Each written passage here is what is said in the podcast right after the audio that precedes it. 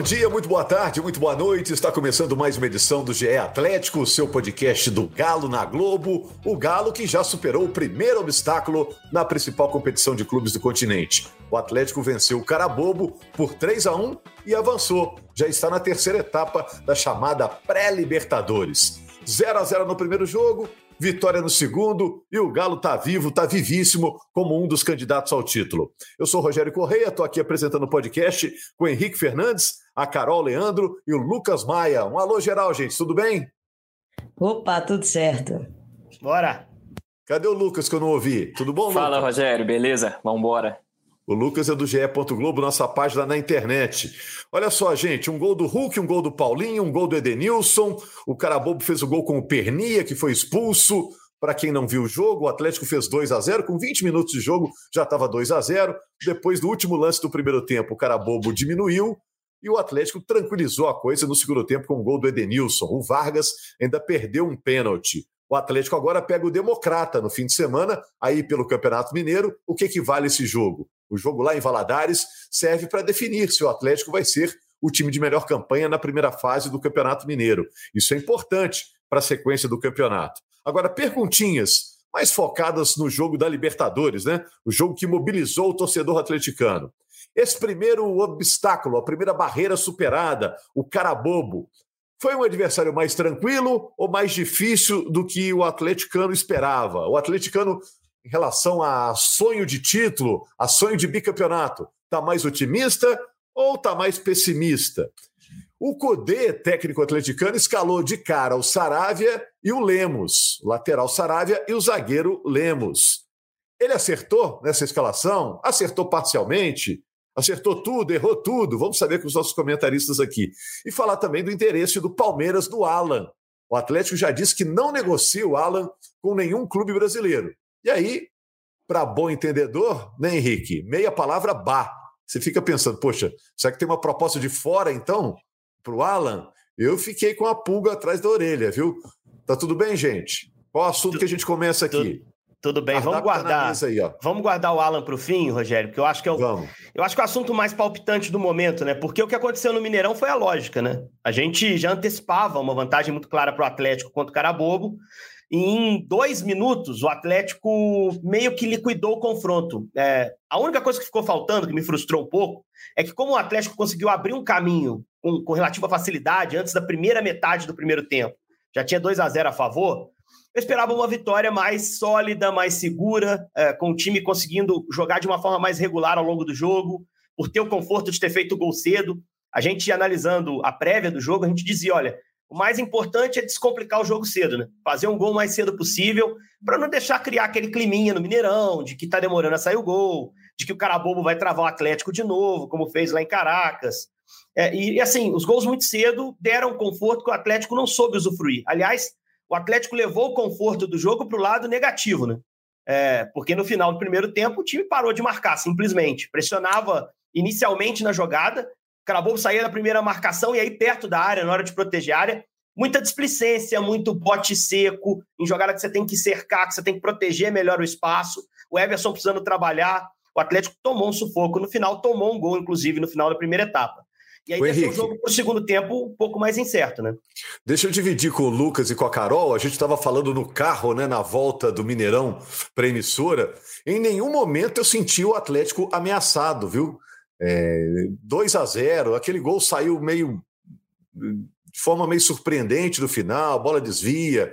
É, mas, mas, em nenhum o, momento o já dava trabalho, né? Pode empatar, né? Cravou já. Não, empate eu concordo contigo. Foi, foi o nosso papo depois do jogo, né? Assim, até pela expulsão do Pernia, o jogo caiu numa zona de conforto de novo, né? Você pega o scout do jogo, o Carabobo não finaliza praticamente na segunda etapa. Mas se não houvesse aquela expulsão, se o início do segundo tempo, eu falei isso no intervalo da transmissão, é, se o início do segundo tempo é, o Carabobo conseguisse manter aquela situação de desconforto, que o Atlético teve para mim nos cinco minutos finais da primeira etapa, o jogo poderia ter um contexto diferente, um contorno diferente. O time venezuelano até ia sonhar de fato com um gol de empate. Só que a expulsão sai muito cedo. É claro que tem o mérito do Atlético nisso também. Para mim, a expulsão é justa. A gente viu muita contestação. Mas, de fato, olhando o lance, o Pernia não precisava ter colocado o braço onde colocou, ele atingiu o Hulk, era lance para segundo amarelo. Se fosse um vermelho direto, eu acharia exagerado mas era um lance para a segunda amarela. Janete, na central da pita, inclusive, teve a mesma interpretação. E a partir dessa expulsão, o jogo fica absolutamente controlado. Assim, eu entendo a torcida, fica ansiosa no segundo tempo. Para falar de torcida, a Carol é a pessoa mais adequada, porque a, a sensação é que o torcedor esperava o mesmo que eu. Poxa, descomplicamos o jogo tão bem no primeiro tempo. Vamos deslanchar, vamos ver esse time ganhar com segurança.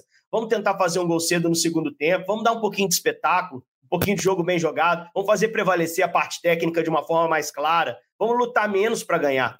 Né? E o Atlético não, não lutou menos para ganhar, ele lutou bastante, mas não, enfim, teve que o tempo todo estar tá competindo no jogo. E aí, a partir do terceiro gol, já no final do jogo, é que a coisa, a coisa encaminha e se define. Mas eu, eu acho que era um jogo que dava para ter goleado, Rogério. Eu não gosto de ser o cara que exige goleada, porque eu acho que isso aí tem muito a ver com o contexto que o jogo leva mas eu acho que o jogo levou um contexto para o Atlético deslanchar em campo. Isso não aconteceu, por isso que o torcedor ficou com uma pontinha, não digo decepção, mas o torcedor ficou com uma pontinha de, de frustração, porque queria ter visto um pouco mais, somente no segundo tempo. Bom, a Carol representa a torcida do podcast. Para quem está vendo em vídeo, ela está com a camisa atleticana. Uma delas, né? São quantas, Carol, que você tem? A última vez que eu contei, Rogério, eu tinha 44. Eu tenho que recontar para ver se tem, se tem novos números agora. Tem que ser uma para cada título estadual, são 47 ao todo do Atlético. Na hora que você pegou a escalação lá, saiu lá na rede social, o Atlético com Saravia e Maurício Lemos, você ficou surpresa e no final, você saiu satisfeita? Então, Rogério, eu esperava o Saravia por, pela ofensividade, pelo desempenho que o Mariano vem tendo. Eu, eu já esperava ele. Agora, a minha surpresa ficou por parte do Lemos, porque eu imaginei o Hever titular pela, pela jogada aérea, que ia ser praticamente a única jogada que o Carabobo poderia ter, e pela saída de bola do Hever, que é de muita qualidade. Então, o Lemos, para mim, foi uma surpresa. Eu saí satisfeita no final com, com ambos. Eu só acho que o, o Lemos, ele, ele, às vezes, ele dá umas pichotadas meio maluca e deixa a gente muito apreensivo. Porque ainda não é um cara que a gente conhece, confia. O Hever, de vez em quando, arrisca uns passes assim também, mas no Hever a gente já confia nessa saída de bola. O Lemos ainda tá. Estamos conhecendo ele. Então, às vezes, nessa saída de bola, um passe meio arriscado demais, a gente fica apreensivo, mas no final das contas, eu acho que, que foram bem no jogo.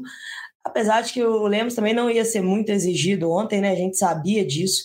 O cara bobo veio só para se defender e não conseguiu travar o Galo. E eu tô com o Henrique que a, a sensação que me fica é, é a seguinte: o Galo mata o jogo muito, muito rápido. 2 a 0 acabou o jogo. Ali a gente tinha certeza que a classificação estava definida. O, o que fez com isso é que eu acho que não foi uma coisa tão boa. Esses passes de lado, esse controle do jogo só através da posse de bola, não é uma coisa que me agrada tanto. Eu acho que quando o adversário já está desconfortável na partida, o time tem que fazer ele ficar mais desconfortável. Então, já estava ruim para eles, então vamos deixar eles cada vez mais encaixotados e, e, e, jogando assim uma hora o gol sai. Só que também é, eu não subi muito a minha régua de exigência, não. O que o Galo precisava fazer era classificar, fez isso. Algumas peças melhorando o seu desempenho. O gol do Edenilson foi muito importante para ele porque para resgatar essa confiança e seguir nesse desenvolvimento que ele precisa mostrar para a gente ainda, a gente ainda não viu tudo que o Denilson fazia quando jogava contra o Galo. Patrick foi outra peça também, participou do segundo gol, participou do terceiro gol, sofreu o pênalti, então teve uma partida mais equilibrada para o alto, para cima, e isso tudo eu acho que foram as coisas, as coisas boas de ontem. Eu tô com o Henrique sobre a goleada. Eu estava esperando a goleada antes do jogo começar.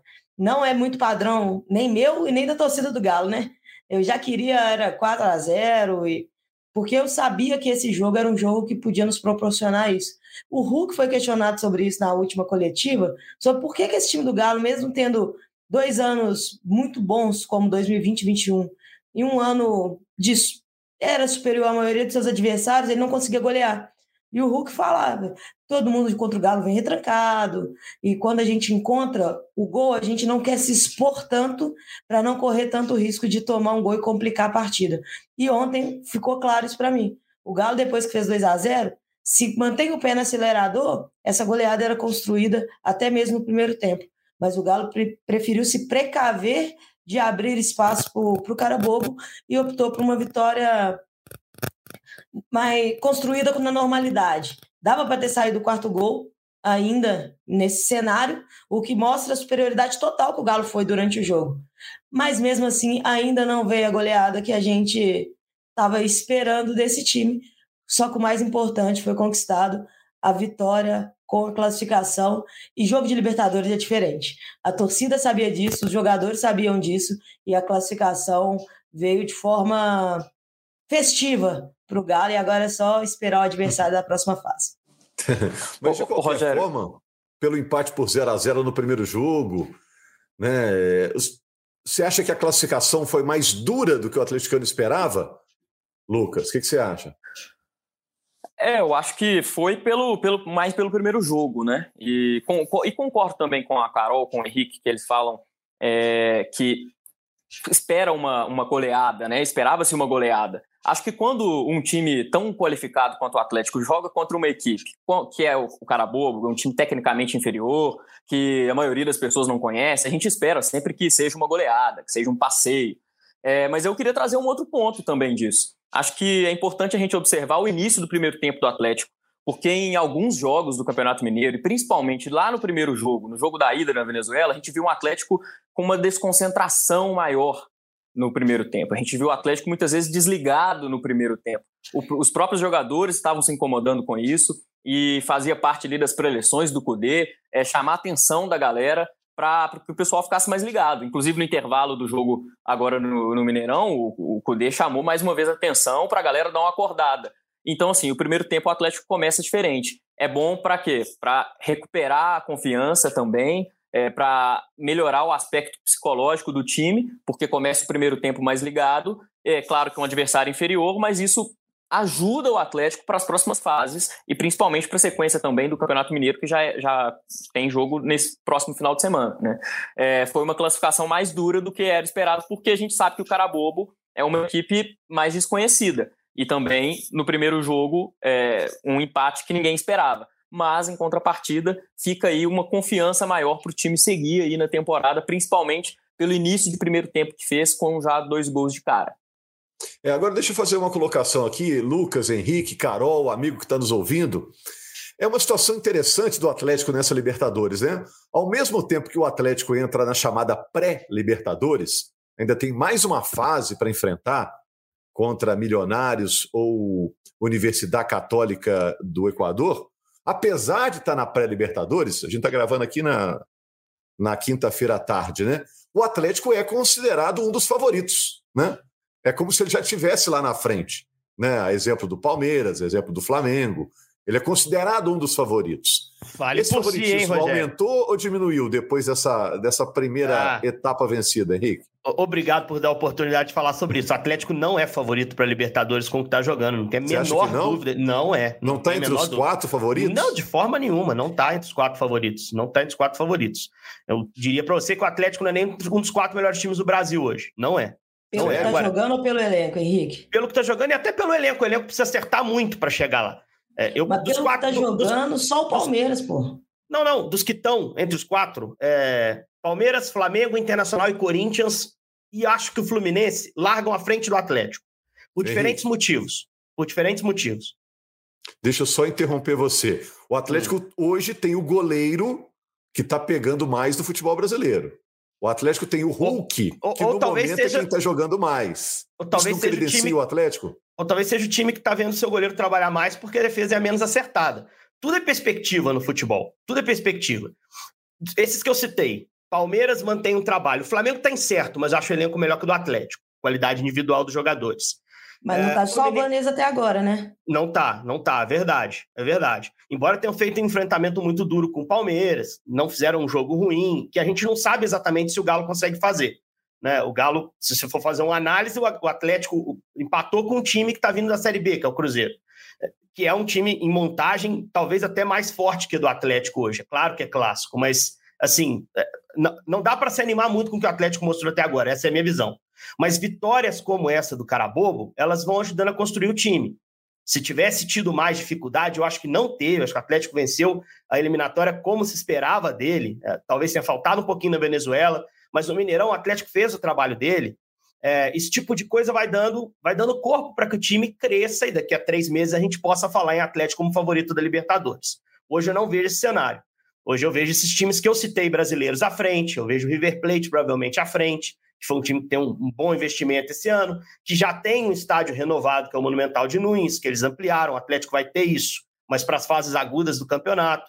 Então, assim, hoje eu não olho com tanto otimismo para a campanha do Galo na Libertadores, mas hoje é precoce, é precoce para a gente se animar demais com o time, e é precoce para a gente condenar um time também, né? E eu acho que tem material humano para crescer. Material humano da parte do treinador, o Cudê é um bom técnico, da parte dos jogadores principalmente. Tem jogadores, inclusive, que estão entrando no time. Matias Zarate, para mim, é um titular certo do time, que de novo entrou na partida no segundo tempo. Já tinha sido assim no clássico. Então a margem de crescimento, ela anima. Mas hoje eu não vejo o Galo nem top 5 no Brasil, não dá para cravar isso. Até porque a amostragem é muito pequena. A gente não viu o Galo medir forças com essas grandes equipes.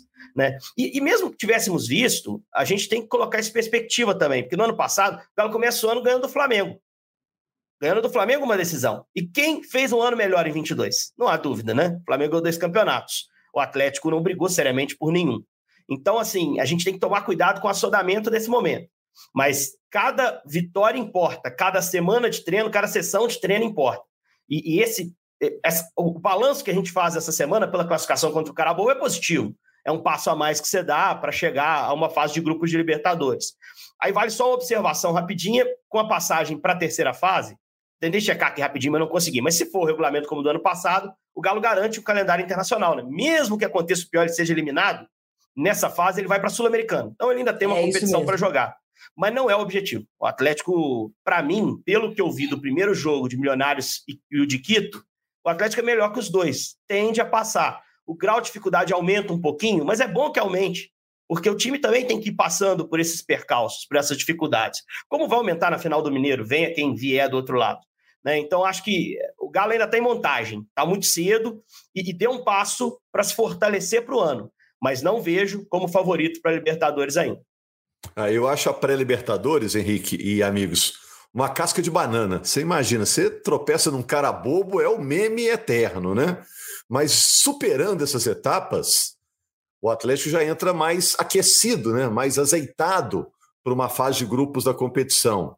Isso pode acontecer se o Atlético passar pela próxima etapa. Já botou mais 3 milhões na carteira aí.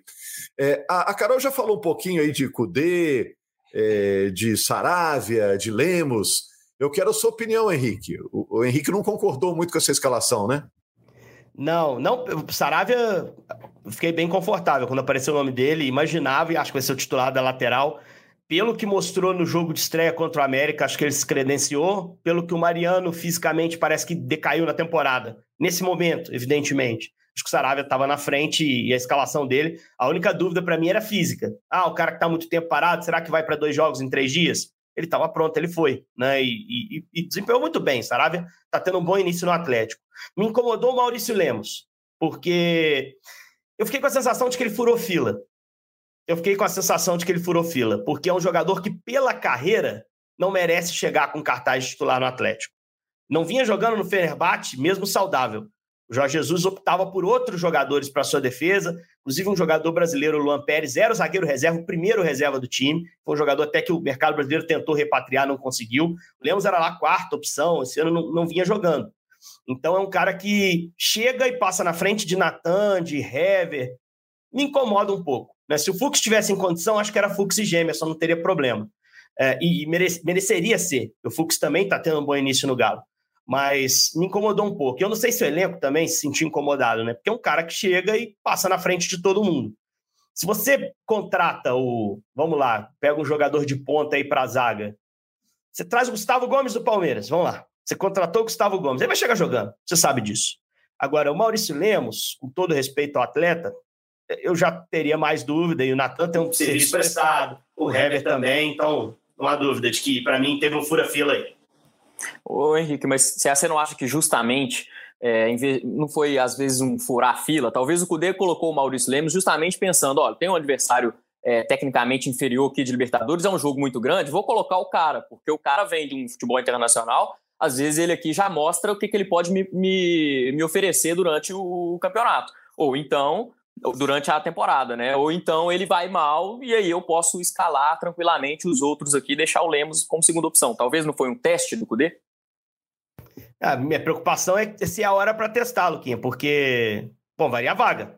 Valia a vaga, né? E, e, todo jogador quer jogar esse jogo. Todo jogador quer jogar esse jogo. No momento que o Fux se machuca, cria uma expectativa no Hever, uma expectativa no Natan, e o Lemos era o último da fila. No Até clássico, porque o Hever não jogou sábado, né? Exato, eu Carol, eu ia tocar nesse isso. ponto. Eu ia tocar nesse ponto. Não estou tentando polemizar a escalação, não. O Lemos não comprometeu o Atlético. Não comprometeu. Mas nós estamos analisando o 11 que o Atlético pôs em campo no seu primeiro grandíssimo jogo da temporada. É, no clássico, no, no, no, sábado, a gente sai do jogo especulando se o Hever não ficou fora para jogar na, na, Libertadores. E a gente usa o Natan como outro possível jogador a, a entrar no time, né? É, com, com, que sentido é, você apare, puxa o uruguaio para frente desses dois? Será que os dois não, não eram opções adequadas também para esse jogo? Eu acho que sim, eu acho que eram mais adequados. A gente discutiu que o time poderia ganhar e perder com cada um. E aí aparece um, um, um ter uma terceira opção que de repente assume a posição. Ele não está indo mal, mas quem analisa a fundo a carreira dele, o atleticano está conhecendo ele agora, viu ele dois jogos em que ele jogou direitinho. Quem analisa a fundo a carreira dele questiona é, como é que um zagueiro que não tem uma trajetória inquestionável em praticamente nenhum clube da carreira, jamais jogou no futebol brasileiro, que se esperava muito no início da carreira, mas não confirmou o potencial que tinha lá quando surgiu no Uruguai, como é que esse cara chega e vira titular do Atlético assim, de repente?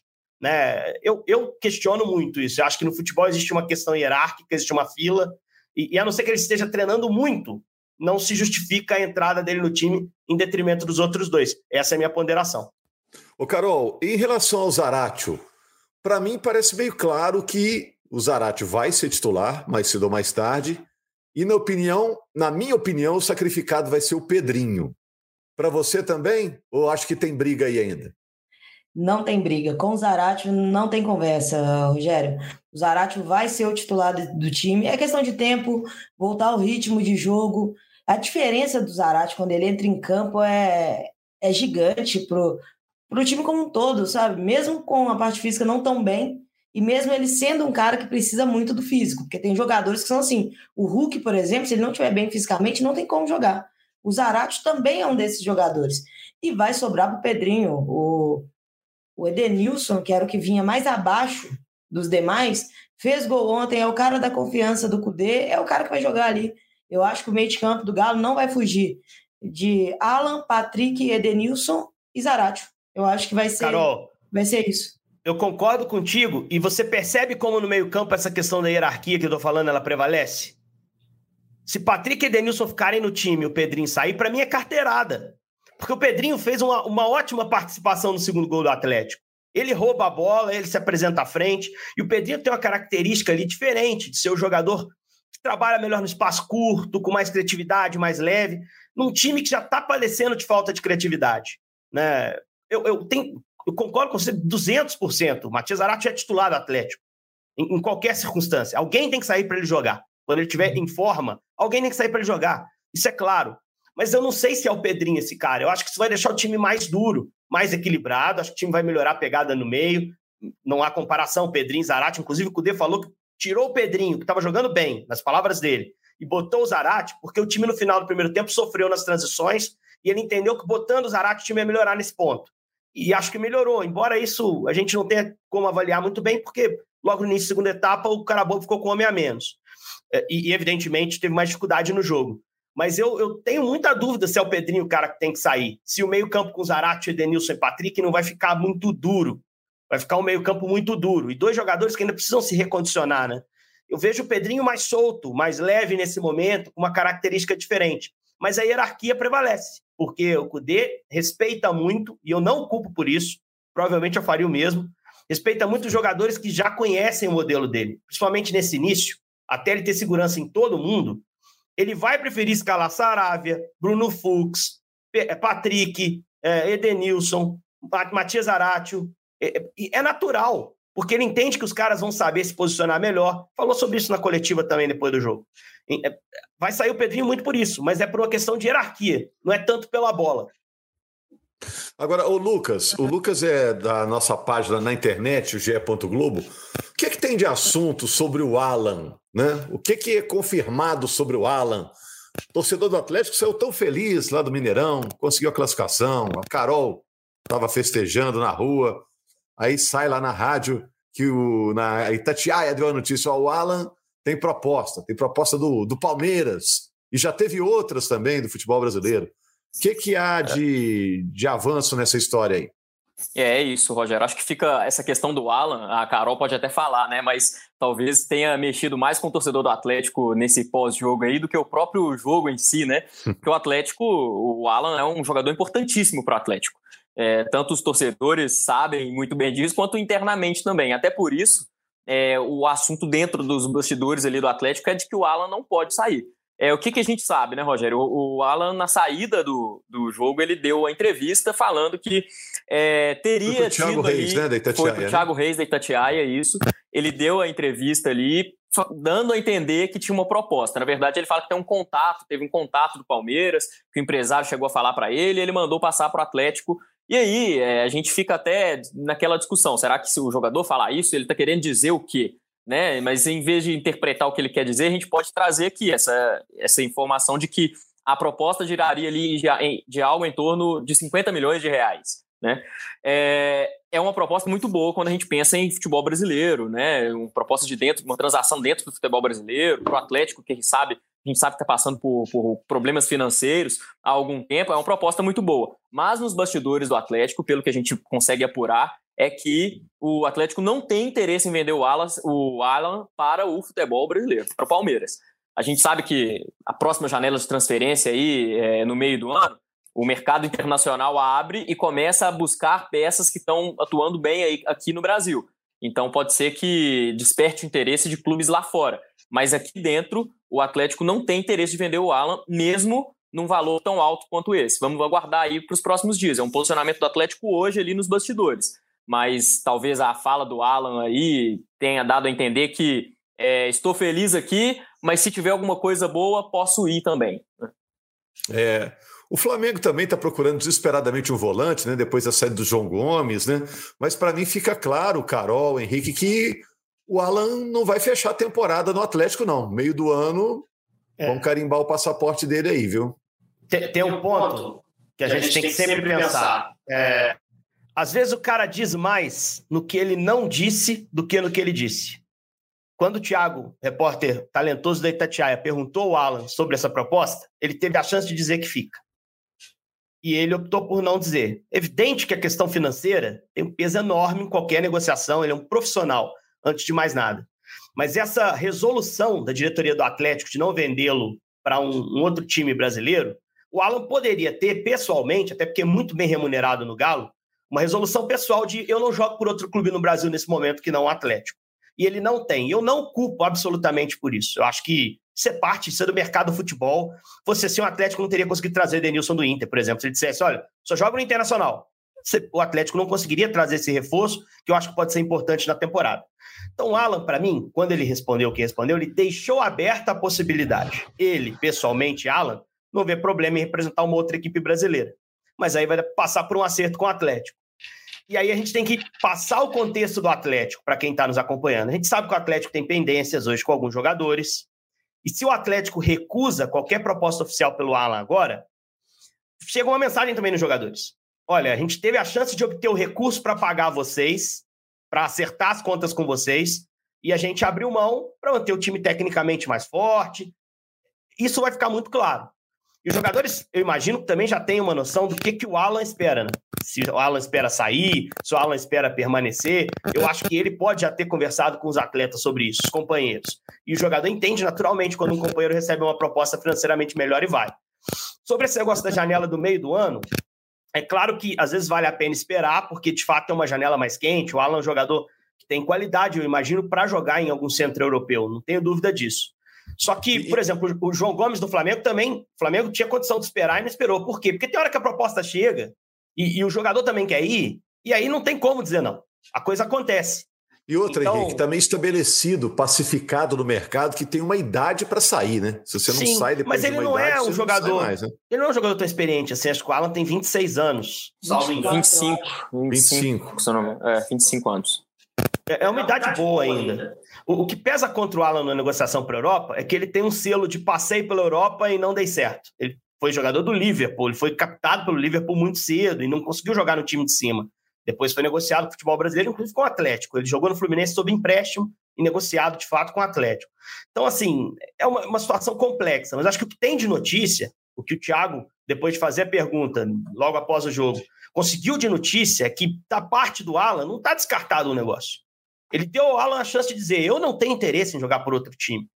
Não é a questão financeira que prevalece. O Alan disse outra coisa: ele disse, olha, existe uma negociação em andamento, eu não me envolvo, prefiro me concentrar no campo e isso vai avançar.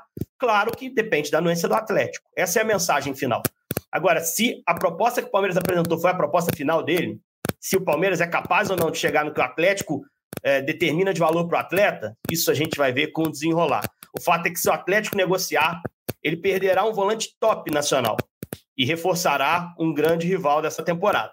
E isso também pesa na hora de dizer sim, porque a Carol Leandro tá torcendo para o Alan ficar, não queria ver o Alan nem no Real Madrid, quer ver ele no Galo. Agora, se ele sair e ainda aparecer de verde para jogar no Brasileiro, no Mineirão, Palmeiras e Atlético valendo posição importante do campeonato, poxa, vai, vai ser mais doloroso. Falei besteira, Carol?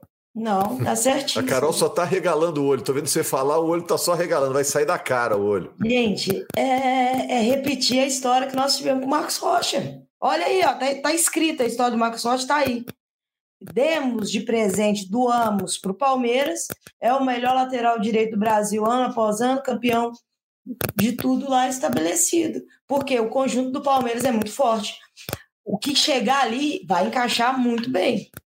E aí a gente está formando um time para ser campeão em cima da gente na frente. É tão difícil repor o Alan que você pega, o Palmeiras vendeu o Danilo, tá nessa busca até hoje. O Flamengo, que é o time que mais tem dinheiro no Brasil, ele pode escolher o volante que ele quiser para contratar e não consegue substituir o João Gomes. Então, a contratação para reposição, ela não é fácil. E se você não vem com dinheiro que vai resolver a sua vida, não é igual o Hendrick que foi negociado lá no Palmeiras, ali não tem como segurar. É um dinheiro que muda a situação. Se vem um dinheiro que não vai fazer isso com você e você não vai conseguir repor ele em altura, eu não vejo por que você negociar esse jogador. Para mim não faz sentido. Não, mas não faz o menor sentido. Eu acho que o preço que o Galo estabeleceu para o Alan ainda é baixo por, por causa disso, porque você não consegue repor a altura. E seria uma perda imensa, um cara adaptado, um cara regular, dono da posição, dono do meio-campo do Galo. Não, eu acho que não tem por que vender. O contrato do Alan, se não me engano, é até 2025. Então, nós não estamos naquela barganha de a ah, qualquer momento ele pode ser um pré-contrato, a gente tem que negociar por causa de. Não tá. Então, o Galo o Galo está certíssimo. O Galo se posicionou ontem mesmo, eu, se eu não me engano, foi ontem. Logo depois da entrevista, o Galo se posiciona falando que o, que o Alan não está em negociação, que não, não tem negociação com o Alan. A pontinha que ficou atrás da minha orelha foi o seguinte: o Alan afirma que chegou o contato do Palmeiras e que ele falou com o empresário dele que era para eles conversarem com o Galo. Ou seja, essa proposta não tinha chegado para o Atlético, né? O Palmeiras foi direto no jogador para ver hein? aquilo e se é Galo. É por isso, olha, eu tenho interesse. Se vocês conseguirem convencer o Galo de me vender, eu vou. Se não convencer, eu fico aqui tranquilamente. E eu espero que esse seja o final dessa história, Rogério. Eu espero que ele fique aqui tranquilamente.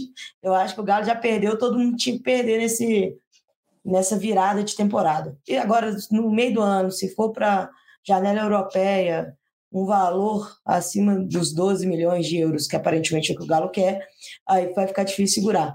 Agora, internamente, eu acho que é dois prejuízos. É se enfraquecer e fortalecer o adversário. É tipo o jogo de seis pontos. Você, você deixa de ganhar três, seu adversário ganha três. É isso, você perdeu o Alan. Perdeu o Alan, perdeu o Everson, perdeu o Hulk, perder esses caras, para mim, para o time dentro do Brasil, é impensável. É. Ô, Carol, acho que. Diga, Lucas. Só, só pontuar, Rogério, que eu acho que o Atlético pensa exatamente como a Carol. Assim, nesse momento, não, não é, é o ideal vender o Alan. Acho também que é inevitável, com todo o assédio que ele está tendo do mercado, principalmente aí no meio do ano, que a gente sabe, né, como eu falei, a janela de transferência lá na Europa, dessa do meio do ano, sempre se movimenta mais. É, só que nesse momento o Atlético não quer vender muito por conta disso, né, de fortalecer o Palmeiras e perder um grande jogador, é, um dos principais do, do elenco. É, apesar do que, do que o Henrique falou, de, de ser um, um, volume de dinheiro grande, um aporte financeiro para poder resolver questões de investimento de salários, por exemplo, é, apesar disso, o Atlético se posiciona como não vamos vender o Alan. E até uma apuração do Guilherme Forçar é, é que o Atlético tem definido que na próxima semana os vencimentos aí dos salários serão pagos. É, então, não precisaria aí, tecnicamente, do, de vender o Alan para isso. Então, o Atlético se posiciona ali nos bastidores nesse sentido. Não vamos vender agora, vamos esperar um pouco. Tem ali no, no meio do ano uma janela de transferência que pode trazer um, uma situação financeira melhor, uma proposta financeira melhor do exterior. Então, o Alan não é prioridade para sair. Agora, eu acho que é inevitável, muito pela resposta dele para o Thiago Reis e também pela, pelo valor que ele pode trazer para o Atlético, né, financeiro.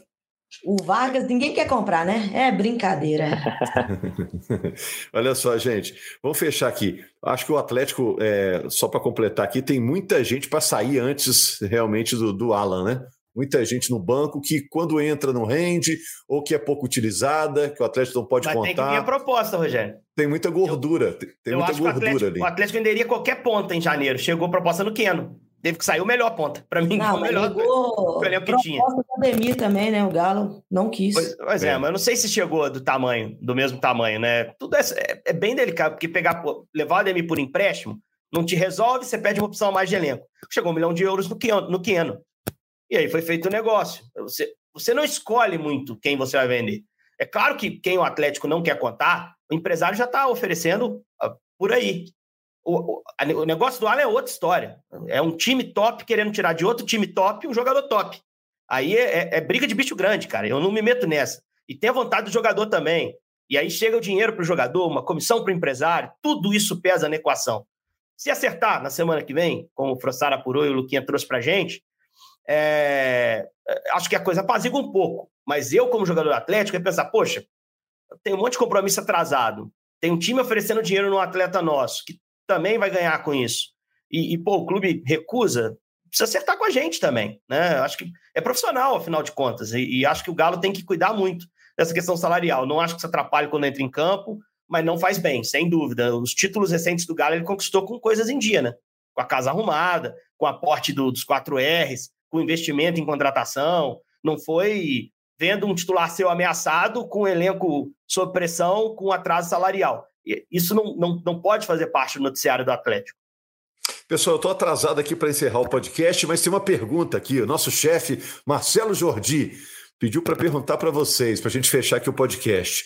Tem Democrata e Atlético em Valadares no sábado. O Atlético tem 17 pontos. No momento é o time de melhor campanha na primeira fase do Campeonato Mineiro. Só tem essa rodada para decidir se ele terá a melhor campanha ou América, que tem dois pontos a menos. Queria que vocês arriscassem um placar para esse Democrata Pantera contra Galo. Lembrando que o Democrata, estava olhando aqui, só perdeu um jogo no campeonato.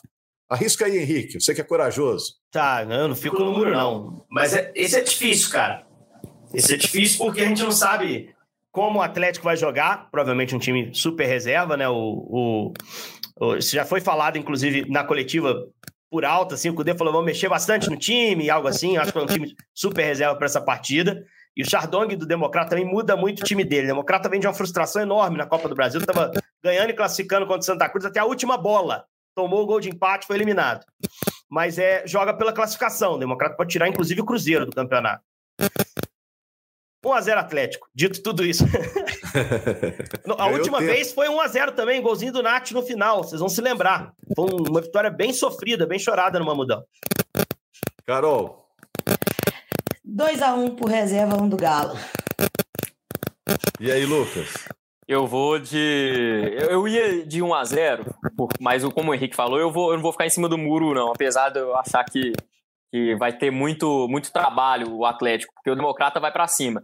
Mas vendo os últimos jogos do Democrata, apesar de estar jogando bem, acho que contra o Atlético pode ser que se afobe um pouquinho na situação. Então acho que vai ficar 2 a 0 para o Atlético.